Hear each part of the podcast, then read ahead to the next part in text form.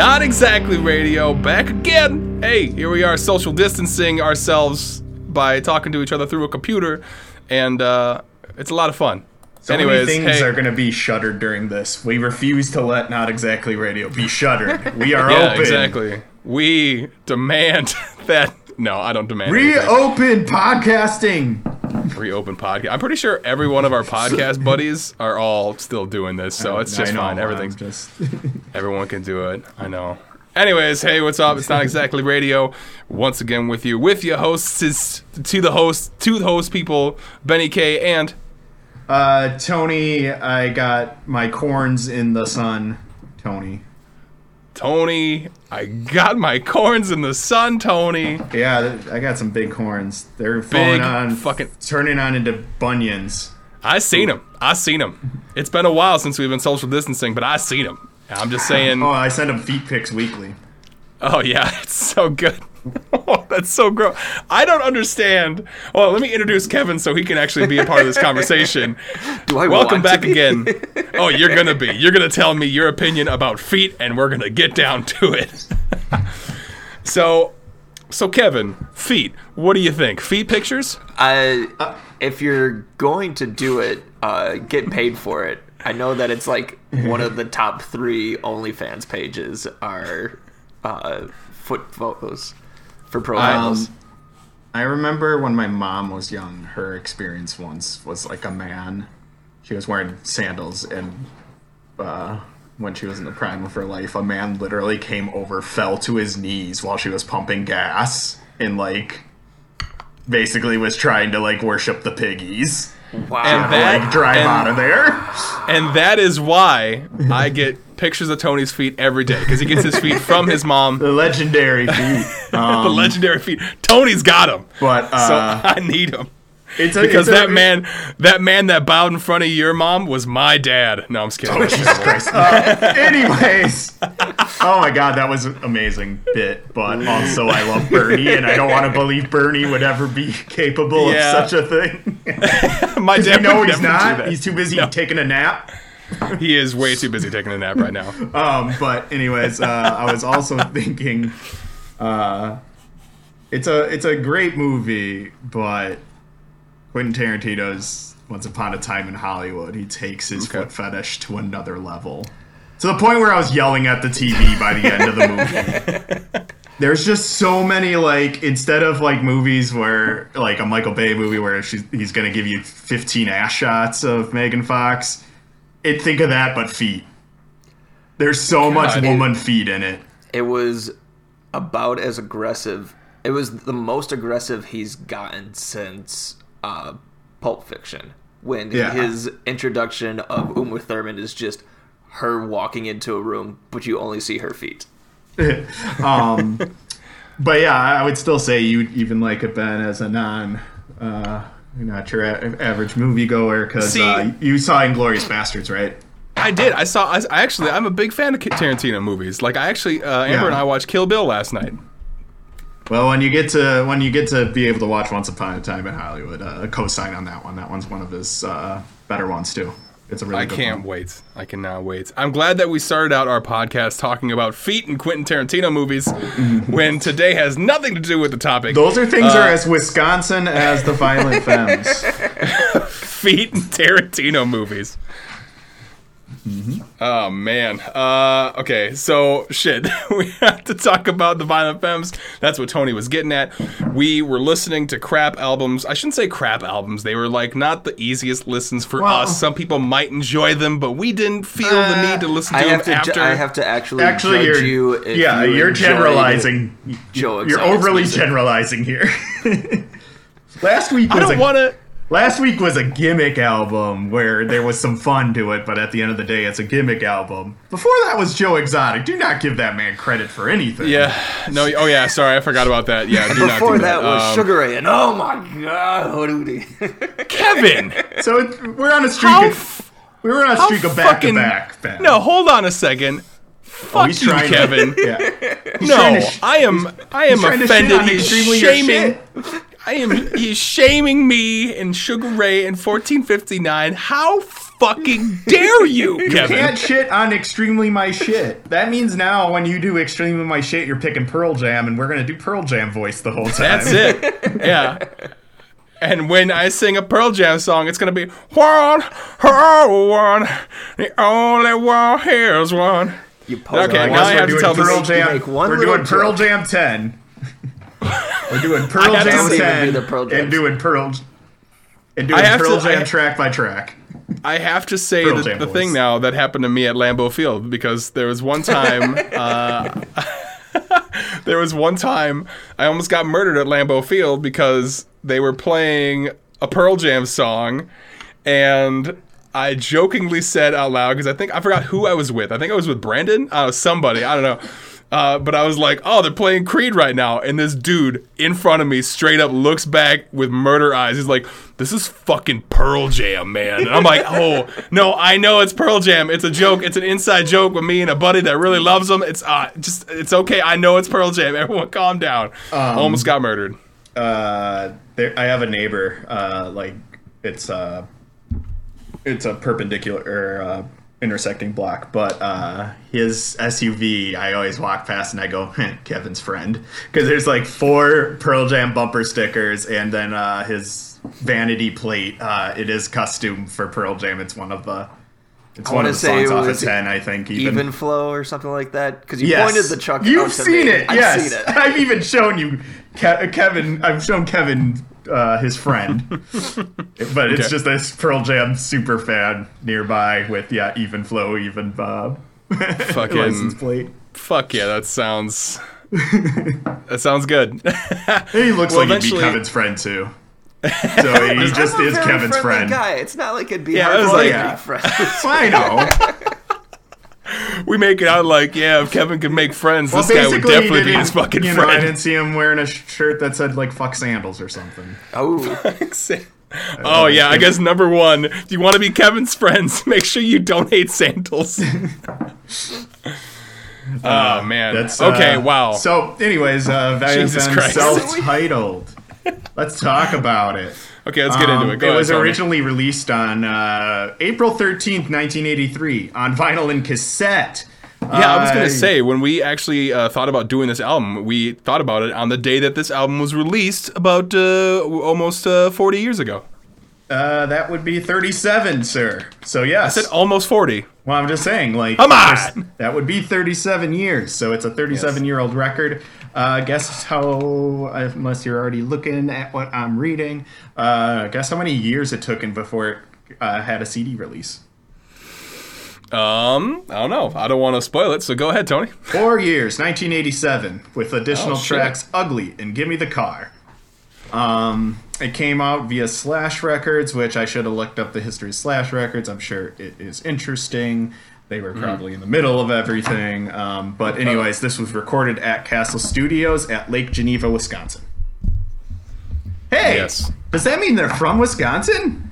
Hey, It wait sure a does. second. It sure does. Uh, well, I um, didn't, I'm sure anybody from outside of Wisconsin could have recorded at Castle Studios, but But it The so songs happened- are all written by Gordon Gano, who's the lead singer, uh, guitarist, all that, when he was uh, 18 year old Wisconsinite high schooler. Um, cover model of the album is uh, Billy Joe Campbell, who was three years old at the time. She was spotted with her mother walking around California. They offered the mother $100. Then you get this great album cover. It's just like a little innocent looking girl in a dress looking through a window, peeking in. But uh, it just, it, it looks, it just looks like a good album cover. Well, and it's, it does. has got that uh, uh, the Schindler's List kind of pop to it, where everything is black and white except for uh, your figure there. Where in uh, the movie Schindler's List, famously, there's a girl wearing red, and like that's the only color in the film. And on the album cover here, uh, while she's wearing a white dress, she has also like a pink flower, and it just pops off uh, uh, the cover there. in the vinyl, who was gifted by my uh, sweet friend and uh, happens to be the host of the show, uh, Benny K. Hey, here. what's up? um, so the vinyl uh, looks great. The album cover, of course, but also I like the insert. Let me grab it. Nobody gets to see it besides the two of you, but it's right here. Well, Kevin's got it out, ready to go. Oh, you both got it out. Yeah, I forgot you both. I'm the only one here that doesn't have this on vinyl. but it, it, it, it it's a cool like you know handwritten everything. Look all the lyrics are handwritten. It's just notebook paper, and that's because he wrote this while he was in high school. And that is it reminds me of uh, just um, how like for me music is closer to poetry than obviously like narratives. And uh, i always think about how the best poets tend to get started when they're young. They have all these fresh feelings and outlook on all these fresh ideas and feelings. And so you know it makes sense that you know he just is very just has so much anger and output and frustration that comes on Yeah. this you know? And so it, it doesn't you know when you look at the history of was in high school Oh writing God. this probably literally on notebook paper sorry about my son um, but literally on notebook paper it it just makes it that more feel that much more raw to it you know It, yeah, I was gonna say I absolutely agree with that. It's just kind of funny to I shouldn't say funny, but I mean like it's kind of interesting to see how like how these songs kind of like. I guess I feel as I listen to the album how they kind of tie in with each other, Oh, yeah. how it does kind of sound like a whole uh, rantings of a teen of teenage angst. This is like punk that isn't punk, I guess you could say. Th- Well, this it- is definitely proto punk. Uh, yes Yeah. if you want to say that this was the birth of folk punk, even like I can't tell you Yes. how many folk punk bands cite the Violent Femmes as influences. Mm-hmm. Uh, and, then I also kind of got like a little bit of a Patti Smith vibe going. When you say poetry, like Yes. uh, the fact that it sounds like her delivery on a whole bunch of this album, or like a whole bunch of the Chicago blues. You know, Milwaukee's not a uh, too far drive from the city of Chicago, and uh, there there's just a lot of poetic influence on Gordon's delivery from uh, on these songs. and that's uh it's also a testament to like and it's fun because it's like an uh, you know it's like a way that you can't really categorize them because they influence so many different groups and you can say they came from so many different ones because yeah you even get like new wave type of like new order um, kind of vibes from it and then even grunge used it like kurt cobain loved the violent femmes. Like it, it's just interesting and it's because it's it, it's right in this middle of this time period where Right. For sure, like in 1983, like that. It's, it was kind of funny when I was listening to this album on Spotify. When the album's over, uh, my Spotify likes to play songs that are like this entire album, and then the next song that played after the last song on this album was Dead Kennedys. I'm pretty sure it was Holiday in Cambodia, and I and was like, still and even that That- fits like you can even see them playing together yeah, there's, yeah, there's, absolutely. There's a whole. I guarantee you, there are a whole bunch of people who listen to this album. It's like, wow, these songs are great, but this guy can't sing for shit. If he can't Exactly. sing for shit, yeah exactly will I say- can get on the mic and be okay. I will say that uh, before we go into this album, I wanted to say that a lot of the vocals that I hear in this album kind of sound like Pauly Shore. There, I fucking said it. It sounds like fucking Pauly Shore. the weasel. and that is why uh, certain critics of this household also have their say too. I mean when we get Was to it- that was it we'll get to that. Uh, yeah. He wrote some things down. Um, so some background on the album. Violent femmes is the band's most successful album to date. It achieved a rare feat by going gold four years after its release but then later platinum four years after that without uh, making any appearance on the billboard 200 album chart. So people just kept buying it steadily basically not a ton, but like steadily, like just, and I think that's because it was just this influence of like, oh, you like them, buy this one, you know, like Right, this, yeah. you know. I think it was probably it was probably just a big word of mouth thing of, you know, these guys credit these guys, you know. It- It's this, this is the beginning of scene, you know, a scene. I think. Back when Um, people so- would go to record stores, I could see this album being like something that the guy who owns the place like has on maybe a constant rotation or like a Mm-hmm. uh, semi constant rotation where people would be like, "Hey, what is this?" And then they're like, "Oh, it's the Violent Femmes." It's like this ain't half bad. Do you have any copies of this? And they're like, "Yeah." So after achieving platinum certification on February 1st, 91, the album finally entered the Billboard album chart for the first time on August 3rd, 91.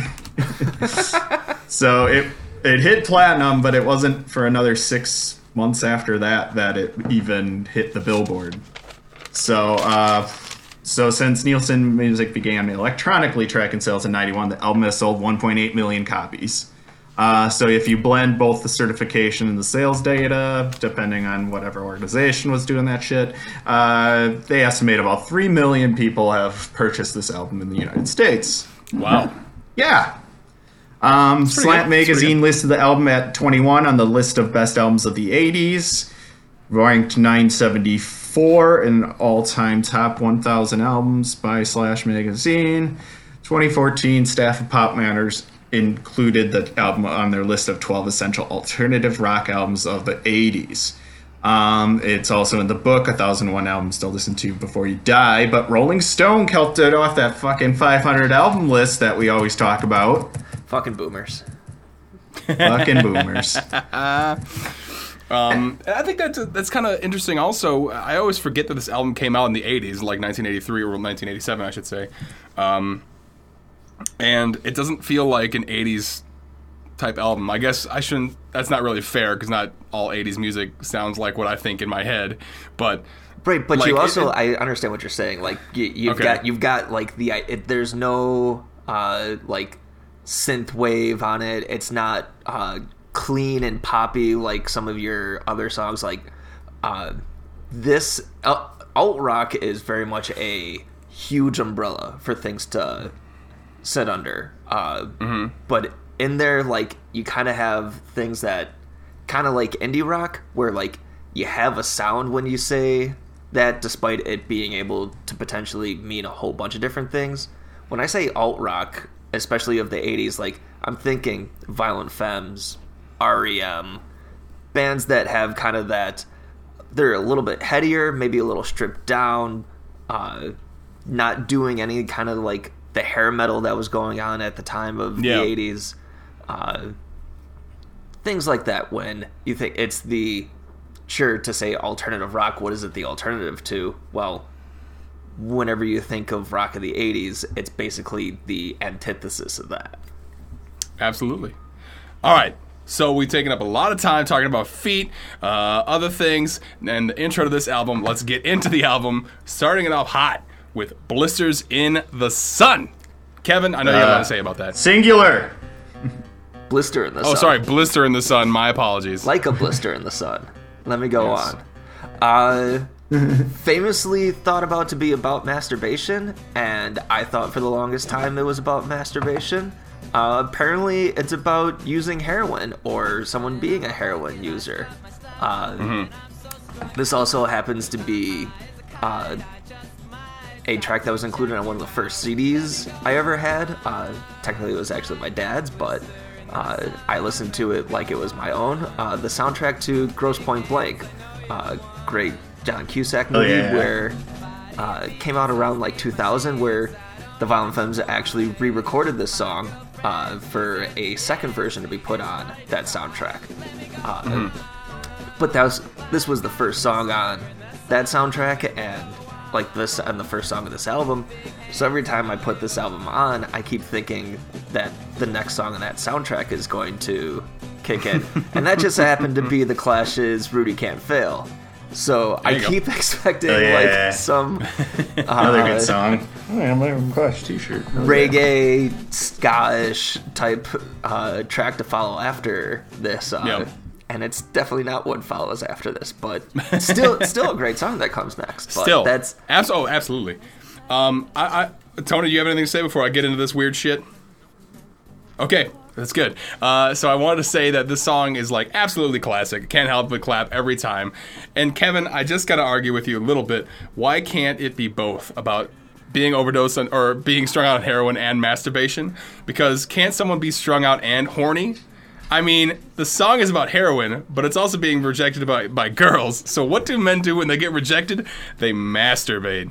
I I would say 100%, except that Gordon Gano has come out and said like he doesn't know where the masturbation thing came from. I know. like I if know. he didn't explicitly come out and say that no it's about uh, drug use like that's where i was in high school which also 80s high school what the fuck? Jesus, right? I know. Like I was gonna say, eighteen year olds just like all of a sudden, yeah, let's just shoot him some fucking heroin. fucking smack, fucking man. yow. I'm guessing they're God. They had to be snorting it, right? Maybe well, no was like, because do they blister afford in the, so the reason that it uh, came together because like when i thought blister in the sun i thought it was a man masturbating so much he started chafing right mm-hmm but Okay. uh, uh, blister in the sun like a joystick on an N64, baby. But Blister in the Sun here for heroin, like I assume, well, some of us here have seen uh, Requiem for a Dream, correct? Where okay, first of all, I am offended because I know you know I haven't seen that movie. I, it, it's Because it's I'm those- Ben. It's one of those movies that I feel like gets passed around that everyone's either like seen or seen references to.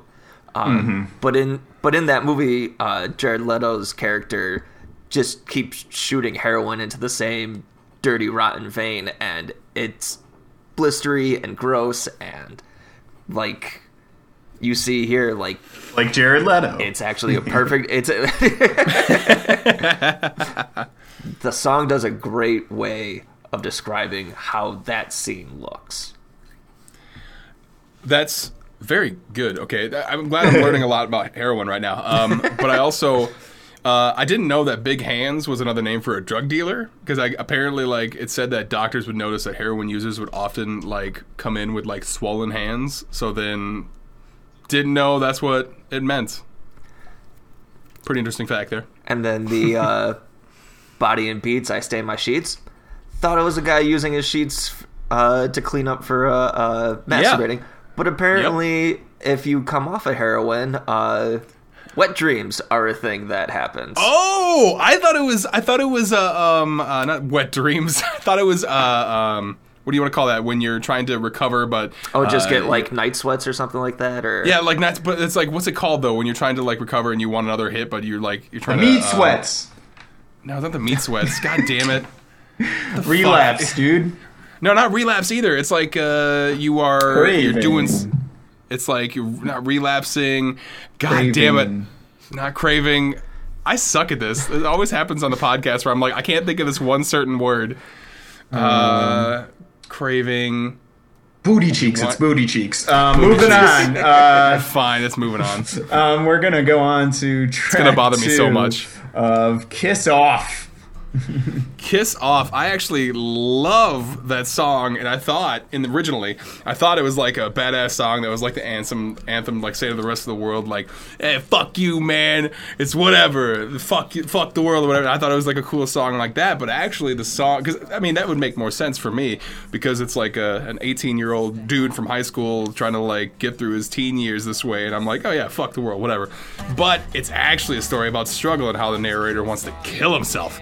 And like when it's kind of interesting because when you get to the counting part, um, where it's like one, one, one, no, no, no, no, two, uh, it's actually um, a s the, the narrator uh, counting pills that he plans to take to overdose. So and then him fucking- giving the reasons behind each of them. Yeah, yeah, absolutely. I thought that was that was insane. I didn't know that until we like dove into this album. That was pretty crazy. Yeah. Um, so yeah, that breakdown into that um, is just so good. Also, this is the track that uh, really highlights how much of an influence the drummer DeLorenzo is on a lot of punk drummers. Um, because he, I mean, he's incorporating stuff like brushes and you know, uh, just also simple kit setup, and it just it was it's it's, it's a DIY drummer's dream of showing how many different sounds you can get from a simple kit. Um, so I, I mean, we've known personally people influenced by him, but also just overall, this uh, Kiss Off is that first track where it's like, damn, he is. I mean, it's one of those things of you make such a great record, all three uh, shine, and this is. Well, it's uh, also funny. If you haven't seen Violent Femmes live, you know like their whole setup. Like they have like garbage cans. It's almost like Slipknot, but a lot nicer. They have like garbage cans, like uh, grills and Well, shit. I was like gonna they don't say have their like new straight up drum drummer. He's just turned his snare into a, a Weber grill. Like he just plays a oh. Weber grill as his. Yeah, Let's call it slip stomp. It's like Stomp. Slip Stomp.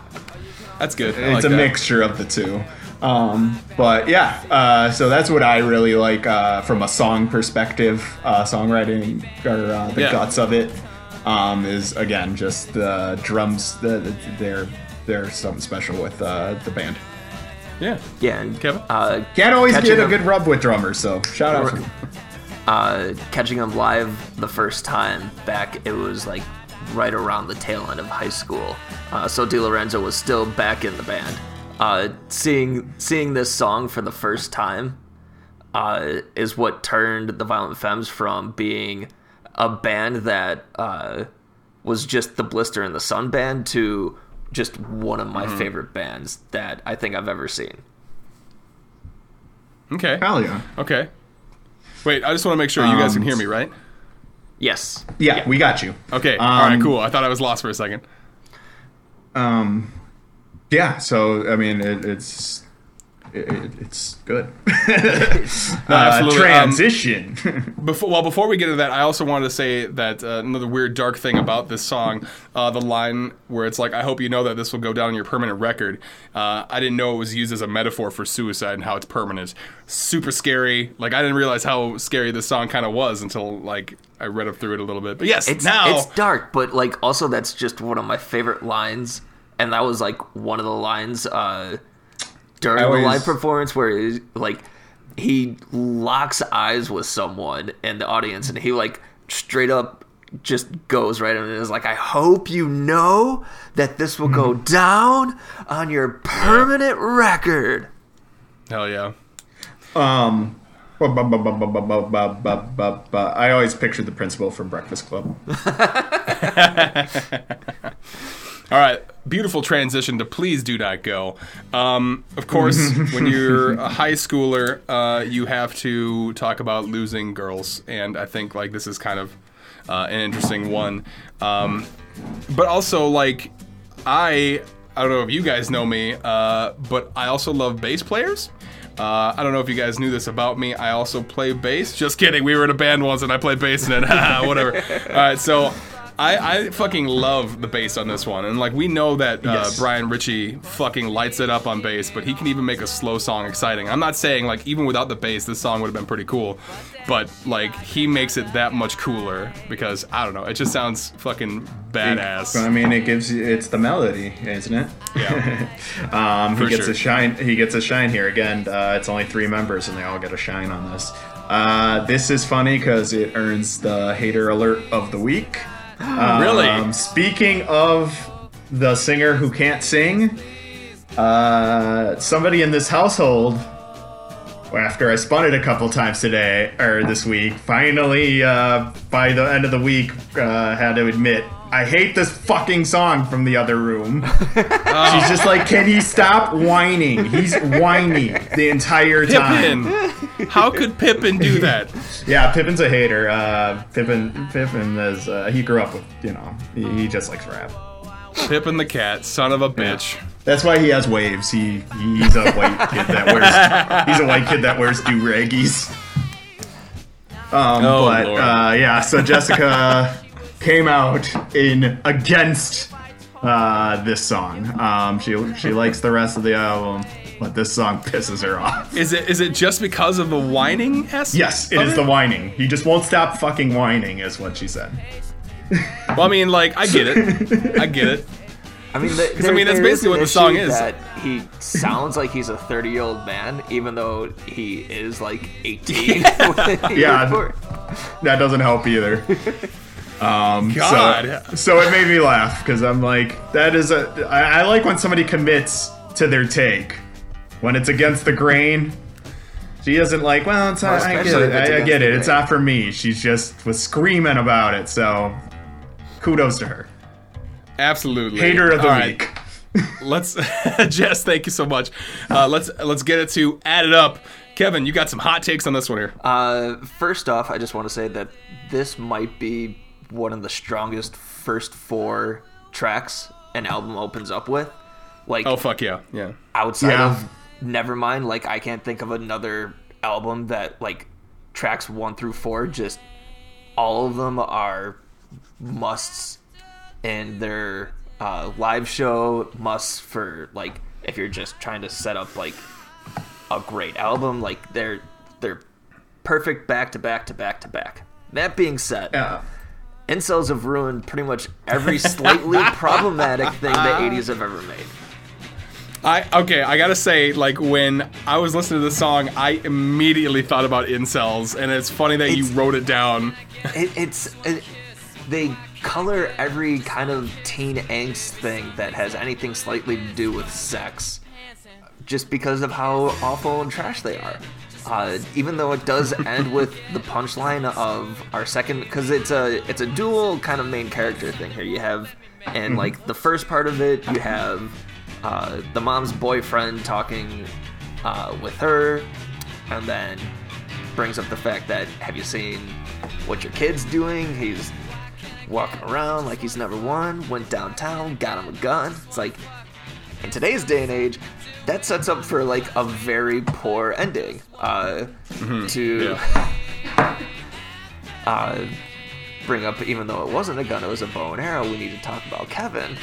Uh, like just just bad things just bad things happen when someone gets cocky like that especially when it's over the fact that he can't get laid and uh, Yep, yep. while while it is written Well, by a high schooler about Remember- yeah, teenage well- sexual frustration Reminder: It's yeah, an 18-year-old drug abusing teenager. Yeah, that doesn't really help. it does suck that one of the Femmes' best songs, if not their best song, like this is one of the tracks that they usually go out on when they play live. Uh, they- Well, and, and if you kind of uh, uh, believe that a band should always end on their best track, like that kind of speaks to how even they feel about this song.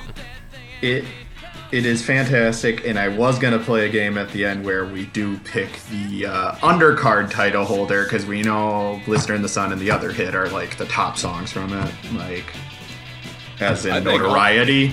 I was gonna say add it up as the overall like just it, it, it's the highlight on the album itself. But I, Fair, we're gonna do some type of a battle royal, but I think that wins two to one, even if Ben doesn't agree with us. I was gonna say I thought Added Up was one of the contenders as well. I thought it was like Okay. uh, on the big car. I wasn't Because I was say, gonna take nope, out Added- in the game. I was gonna take out Blister and uh, Gone Baby Gone or Gone Baby Baby Gone. not the movie. uh, but but I was gonna just take those out, and then we're gonna go. But added up is kind of clearly gonna win that It, it is yes, um, because so it is the next- the- fantastic. The uh, the next song, uh, Confessions. Um, I, I particularly like this one because you kind of get that raw sound. Uh, I mean, you still kind of get a raw sound throughout the entire album, but this song, uh, in general, you get like a raw sound, and uh, as you listen to it, it continually gets more raw. So like when you're in the middle of it, and he's like, "I'm gonna hack, hack, hack, hack it apart." It's like a transition from normalcy.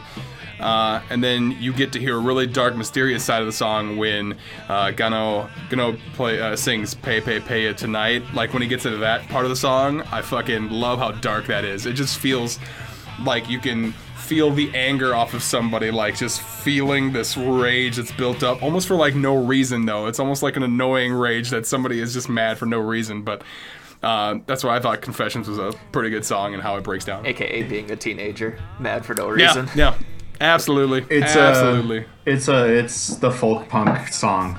Um, Mm-hmm. It's very much like a pre Against Me Against Me uh, or early Against Me song. yeah. So that's uh, Um, that's my take, which makes it good. Because that's a good genre of music, even though it's easy That- to uh, make fun of, but also enjoy. Fair, fair. Kevin sent Yeah, us a no, fun video um, of how to make your own folk punk. When when it's when it's an easy thing to emulate and parody, there's a You need lot of grandpa uh, guitar. One grandpa guitar. Um, all right, th- that kind of moves us on to uh, "Prove My Love."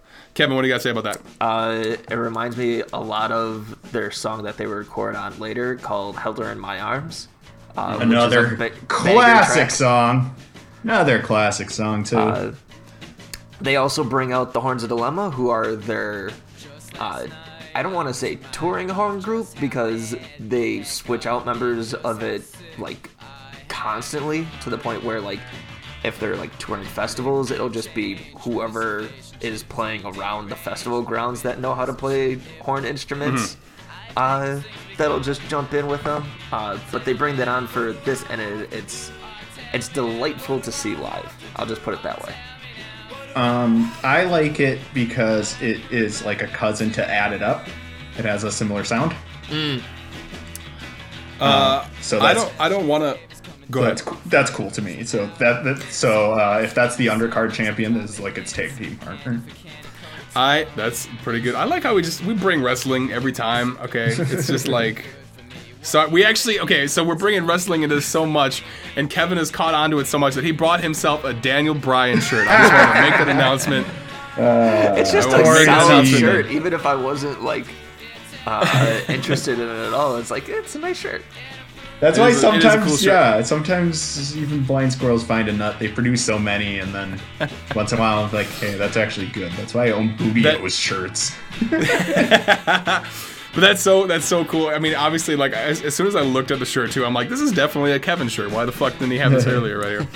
Um, but before we leave, uh, prove my love. I, I want to say when Kevin said that it reminded him of "Held Her in My Arms," I always forget that uh, this was originally a Violent Femme song, and I always only think about the Alkaline Trio. I was gonna say Alkaline Trio makes Yeah. a great cover of that song. They they do do a good cover of that song, and then I was just like, I remember when I first. Okay, this is gonna sound terrible. When I first saw them uh, for the free concert in Milwaukee last year, uh, they played this song, and I was like, Are they covering Alkaline Trio right now? Is that what's going on? And then I I, was always like, love That's when that I'm. song. I always love being a dumb bitch like that too. God, I fucked When songs Anyways, just escape your like notice, like, well, you sent me one this week. You could talk about that. Oh yeah, I guess I, I sent you "Love Me." I'm a liberal. Now I've heard this version several times, but I like this. I like this version of Jello Bafia, uh, or is it Bofia? Bafia. Biafra. Ba- Biafra. I always say it wrong. That's close. Uh, and Mojo He Nixon. says, he says a lot of things wrong, and we all love him for it. fair.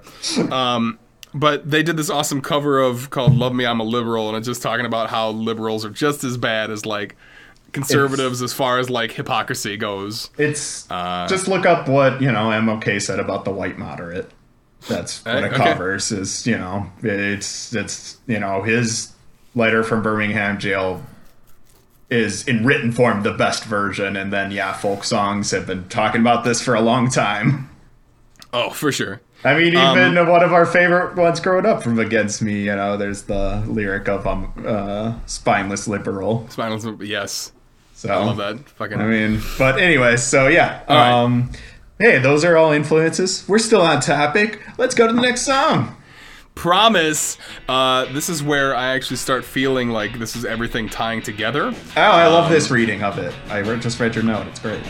Okay, uh, this is where because I, like I feel like this all ties together, um, and how you could possibly turn. This is where I felt like you could possibly turn this album into a play.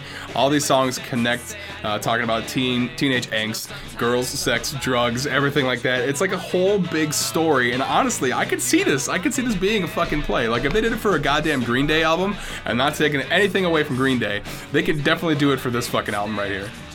To be fair, that Green Day album does have a narrative arc running through it, so it was a little easier to transition it to. Uh, but I just wanted to say this it. is it's it's I could see the uh, uh, kind of uh, who even directed the Breakfast Club. Uh, why am I? Uh, oh Wow, god damn I feel it! bad Oh, being the movie guy, blanking on. Holmes. No, John Hughes, right? That's it. Yeah. John Hughes. I almost Thanks- said thanks John for- Cusack. thanks for getting- I, Damn Thanks it. for getting me I kept, Okay, I kept but, like- wanting to say John Holmes, who's a porn star. I'm like, I know it's John something. John Holmes, the guy with the huge dick that loved making good movies. But I could Uh, see, I could see that version set in Milwaukee with this being like the musical, kind of turning it into like a Mamma Mia sort of situation where, yeah, none of their songs have any kind of narrative through line, but you can definitely pick out uh, uh, different tracks through the discography that uh, uh, turn into a thematic arc.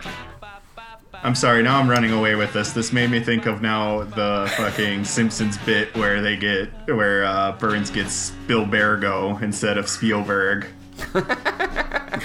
Oh my god.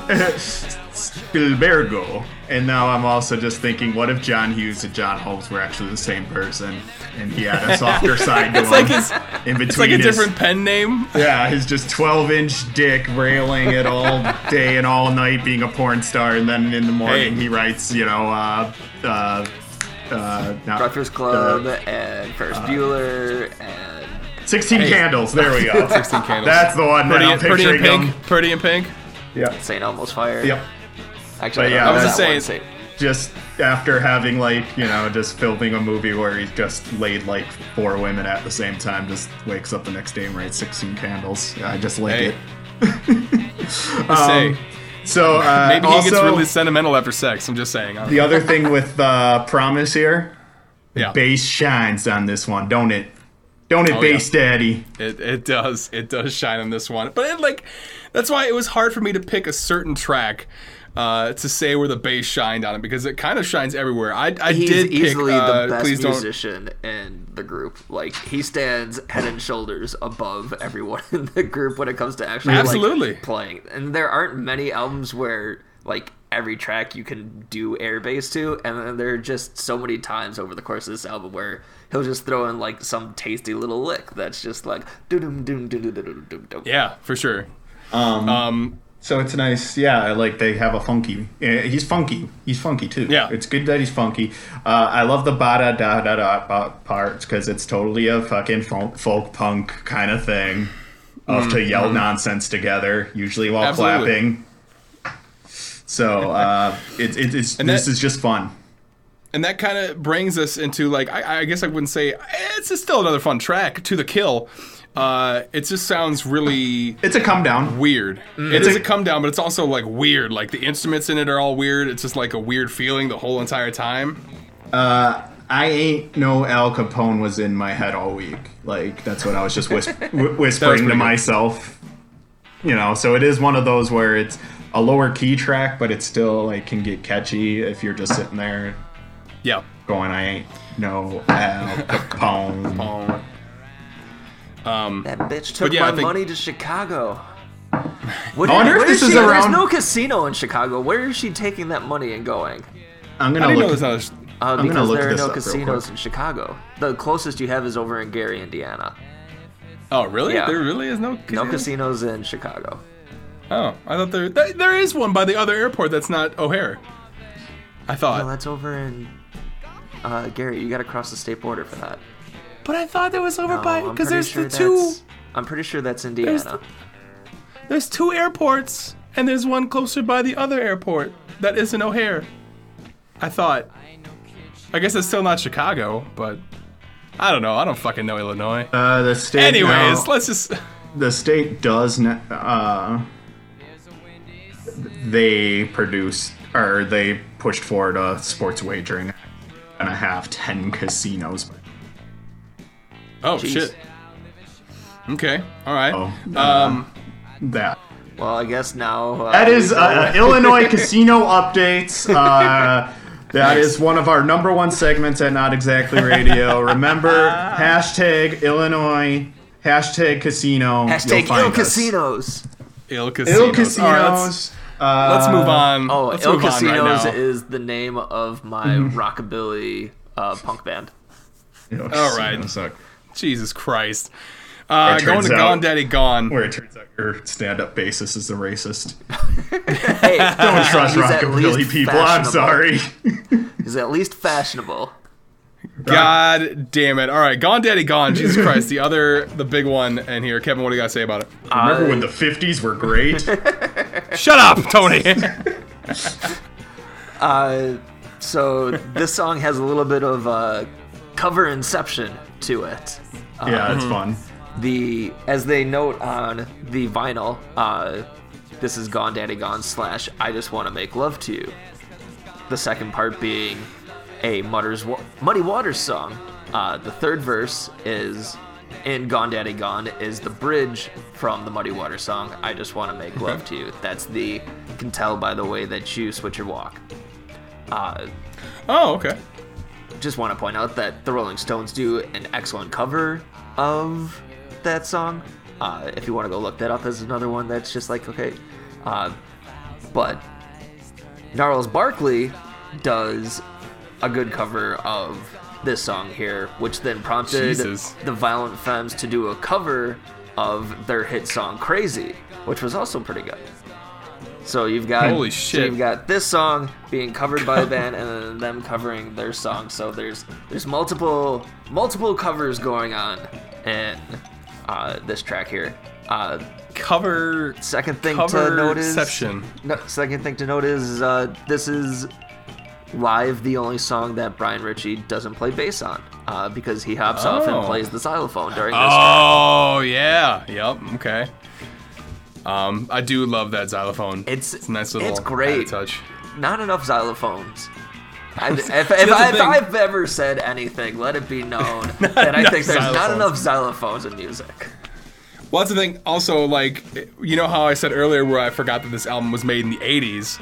This song actually takes it back to, like, the fucking 60s for me now because of the fucking xylophone. Uh, so, once again, either side you're on, I don't feel like this album belongs in the 80s. Um, but yeah, no, I absolutely love that uh, fucking xylophone in the beginning there. Definitely has, like, fucking retro vibe to it, and I, I love it. Um, go ahead. Uh, so, duh, duh, duh. oh, this is in the pantheon of songs that people probably don't realize that are by the Violent Femmes originally, um, including uh, Held Her in My Arms and then American Music. Amer- Oh, yeah. I love that music. Who covers that? I know that uh, the whole, Hold steady, Steady have did. done a cover of it. But I think it's also one of those that a lot of people have heard and then they hear it and like it a lot, but then never connect again who it's by. I when you said American music, I forgot about that. I immediately thought American Jesus by Bad Religion. I was like, wait, no, that's not. na, na, na, na, na, na, na, na, And. I was like, wait a second, wait, wait a second, Bad Religion does We that. We got the American music. it's sort of like I don't know. Uh, I've been listening to a lot of Bad Religion recently. Well, we've Anyways, been um, working on our ultimate pop punk playlist. we have been. We got to drop that soon too, I guess. Yeah. I keep I keep overthinking it and not actually putting I keep putting too many like pop punk hits. Like I shouldn't say hits, but I mean like weird like good Charlotte shit or something like that. I can't think of like anything in Ones that we but actually weird- enjoy. That's my problem. Yeah. Is sometimes I'm like, wait, why am I including this? I don't actually enjoy this song. we so, are over uh, seven I- hours, so we got a good chunk of uh, music on I there. probably should drop that then. So I'll need some editorializing, but we- we'll, we'll, Yeah. we'll, we'll, we'll work on that. Um, I think uh, Kevin was probably the person to edit this whole thing down because he's definitely the uh, good gatekeeper. I got you. So the last song, uh, "Good Feeling," uh, I shouldn't say last song. Technically, there's a UK there's UK track that dropped uh, later on, but "Good Feeling" is like the technical last song of this album. Uh, what I like about it is that I feel like this is actually like an ending. Now, there's a there's a way, it's like two different ways that I looked at it. Uh, is it a good feeling uh, that the maybe the love of his life is actually staying around? Like, uh, uh, does he actually have someone now that he's been searching for like through this whole thing while also being high on fucking drugs the whole time? Uh, or is the lady he is asking to stay just a feeling of saying fuck it? Like maybe this is his fuck it moment where he's just like, you know what, saying fuck it feels really good. I wish they would stay around more often. Like it made me think, it made me makes me think that maybe the narrator is actually dead. Like he finally killed himself and now he's at peace for a little bit. That's the way I had a weird feeling about this, uh, good feeling, if you will, because it's like there is goodness to it, a good, s- gentle feeling to it, but then there's also like an uneasy, uh, mysterious thing of like. I don't know. It's just like a weird mystery thing that I can't quite put my finger on. That's what it makes me feel. Yeah, for me, Um, oh, go. Oh no no no.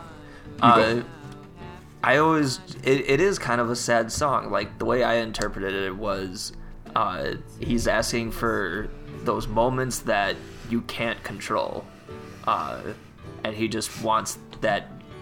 And we've all had that just like good feeling, whether it being with someone or if we're in a situation that's just like inherently making you happy, and you know that there's nothing you can do to keep it around. So all you're doing is pleading with uh, whatever deity, gods above to just keep that good feeling going, even though you know that it's fleeting and it could go at any time. Yeah, absolutely, absolutely. Um, just a weird, somber way to end the album. Either way, like either my way or Kevin's way, it's just like it's still like the mysterious, uneasy feeling that you have with it as well. Um, It's definitely the most mature track on the album.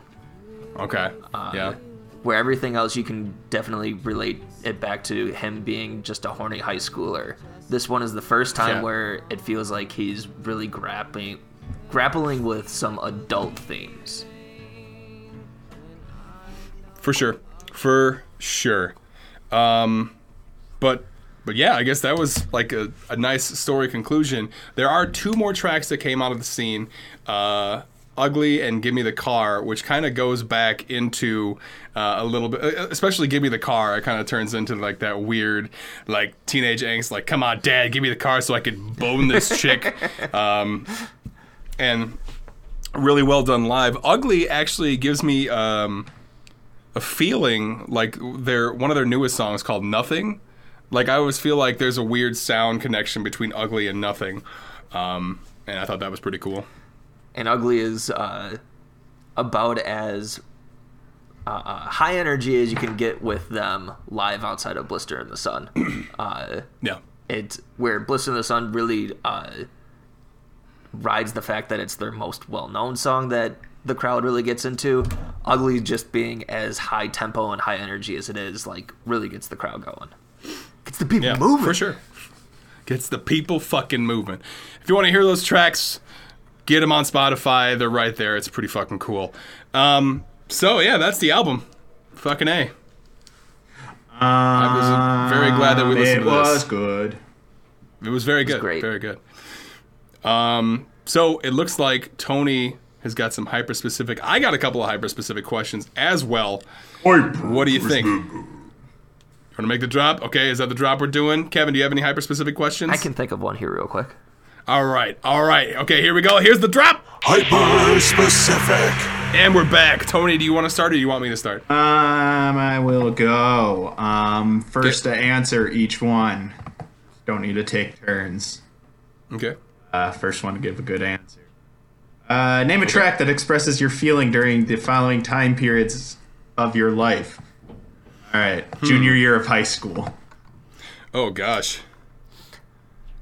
Uh, Uh, for me, this is the sun can be definitely about- Kiss Off. Blister in the Sun could be about uh, masturbation. then blisters in the sun. Yes. uh, wi- without without it being uh, the suicidal take, the song "Kiss Off." Uh, yeah. definitely just the I I did not like high school. I did not like No, I did not like a lot of the people I went to high school with. The people who I did like in high school, I still talk to and hang out with, and it's like four people. Uh, so yeah, just the general middle finger to the entirety of junior high is, Yeah. or yeah, junior year of high school. Just I, All Yeah, right, absolutely. Junior year of your undergrad. junior year of my undergrad uh i guess okay i have a weird junior year because like i kind of i did my two years at at uw sheboygan but then my junior year didn't technically start until i was like 20 i don't know fucking 26 or something like that because i graduated in 2016 I mean, it's Shit. weird. Different paths to life, man. I know. Okay, uh let's see. My junior year, my undergrad would probably be uh shit. What would it be? Probably Gone Daddy Gone. Ooh. I Gone, think. had to gone. No, yeah, Yeah, I like it. good- good. right. I think- Fifteen year olds, yeah. nice. Damn, Kevin. Fucking damn, Kevin. You know how you took the suicide out of Kiss Off? We'll take the 15 year olds Take the pedophilia out out of of Gone Daddy Gone, you fucking prick. Uh, mine is definitely Blister in the Sun. A lot of masturbation going on. A lot of drug use going on. And then, uh, and then finally, uh, what song from this record can dis- uh, describe a typical Tuesday? Typical meaning right now, a very typical time. um, I don't know that I have one off the album that really. All right, in the world before this, a typical Tuesday. okay. I was gonna say like for right now, for right now on a Tuesday, I think Good Feeling would probably work for me. yeah. because I feel pretty confident with what's going on in my life, and uh, um, even before this, I could maybe say good feeling. There might be some days where Kiss Off would probably be the one because it's a fucking Tuesday. Uh, but no, that's I think good feeling would probably take that one. Yeah, uh, I agree with what Ben says. That actually is a great way of summing up where we are right now. Yeah. Um. Shit. Benny's Uh, turn. Okay, so my turn. Uh, my question to you guys, I guess it's a kind of a simple question. Would the Violent Femmes be famous if this album was never released? Like, do you think they could make it with the rest of their music? Yes. Uh, but yeah, I, I don't, I don't, I don't know that they get to make more music if they don't have this album. Is the thing is that a Mm. lot of their they like I think they went and got signed to a major label after this, so uh, a whole bunch of their Fair. granted like would they be something like Die Kreuzen where they're very well known locally, but like Mm-hmm. Didn't really explode into the national scene, and I think that would probably be where they're at. But like, I, you're, you're it's kind of like uh, uh, that Beatles movie that came out this last year, yesterday. Yesterday? Yeah, where it's like, what would happen if the Beatles never existed? It's like the entire musical landscape would be different. We wouldn't. yeah, like, Right. that's that's that makes it hard. hard question, sir. Sorry, my bad. Um, I'm gonna go ahead and say I don't know. Okay, go ahead. Go ahead, Tony. Um, I mean, we've listed other hits they had. Maybe it doesn't take off the same though, and it's more of a level of notoriety as other Wisconsinite band, the BoDeans, yeah, oh yeah. where yeah, they just it's like, oh yeah, that's a band that got some radio play.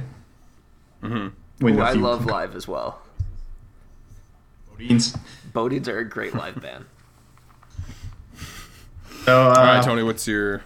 Um, Go ahead. No, I'm good now. Oh, sorry. Oh wait, you're done. Oh, you deleted. Okay, I got one more. Okay, go. You did, I thought you had one more. Anyways, fine. Okay, I got my other one. Where would you put "Ugly" and "Give Me the Car" in this album if they weren't on the end? Uh, that's a Kevin question. Uh, Ugly goes in right after Add It Up, and Give Me the Car is in between Promise and To the Kill. I like it. Good stuff. Good stuff. Uh, Um, my hyper specific question. let's do it. So their current drummer uses a Weber grill as his snare drum. What household item or something you would find in your garage would you end up using if you were in a band? Probably a toilet. Honestly, like I mean, yeah. there's like there's like there's like different acoustics to it depending on where you hit, and especially if you put water in it too. Maybe I think a toilet could probably work just fine. Um, so because we love our Halloween decorations, I got that coffin in the garage. Um, so I would yeah. just turn that up into uh, some type of stand-up bass, stand-up wash tub bass. There you go. That's good stuff. You you That is run good you run right it there. through. You run the strings through the coffin, cut a little hole in there. I dig. Skeleton in it. Yep, I'm gonna be Ben's favorite band. Oh yeah, I'm into it. Let's fucking go. uh, well, that's it. That's all we got for the show. Um, that was pretty good. I'm really glad that we were able to Enjoy Uh, something. enjoy this shit. album. Enjoy. it was nice yes. to enjoy a thing. Um, still trying to think of that word I was trying to think of earlier. Hopefully, I was hoping that it would come up by now, but it has not. It was pigeons. Uh, so pigeons. Pigeons Uh, is but anyways, for. pigeons. You're correct. That was the word. Uh, Withdrawal. No, but this is a lot of fun. Withdrawal. Thank you. Oh my god, I couldn't think of withdrawal. Good job. Oh, it was at the end. Thanks, Kevin. Jesus Christ. Uh, withdrawals. Okay, so anyways, that's the show. Uh, thank you so much for listening. Not exactly radio. Don't forget to follow us on Facebook, Instagram, Twitter. Uh, we're trying to be more, uh, I guess, helpful to uh, local bands that are doing live streams and uh, making sure people are aware that uh, other venues are trying to do things right now to make up for lost profit um, from their businesses during this stupid time. Um, and hopefully we can all get through this together. Uh, so make sure you're on the eye, make sure you're looking out for that stuff because we'd like to help out as many local artists as possible, local artists and venues as possible. So hit us up on all three of those things. Um, and then what else was I trying to say? I guess uh, nothing. Kevin, you got anything going on right now? How you Yeah, doing? we're doing all right. Uh, I know that going through the internet here real quick is the leftover challenge. Uh, if we can pimp that here real quick, if you can sure. afford it, uh, go to your uh, local favorite restaurant, order more than you can eat in a day, and then with the leftovers, uh, create something new out of it, and then post it to your favorite social media site with the hashtag leftover challenge. That's not a bad idea. I Oh, think I'm gonna try that.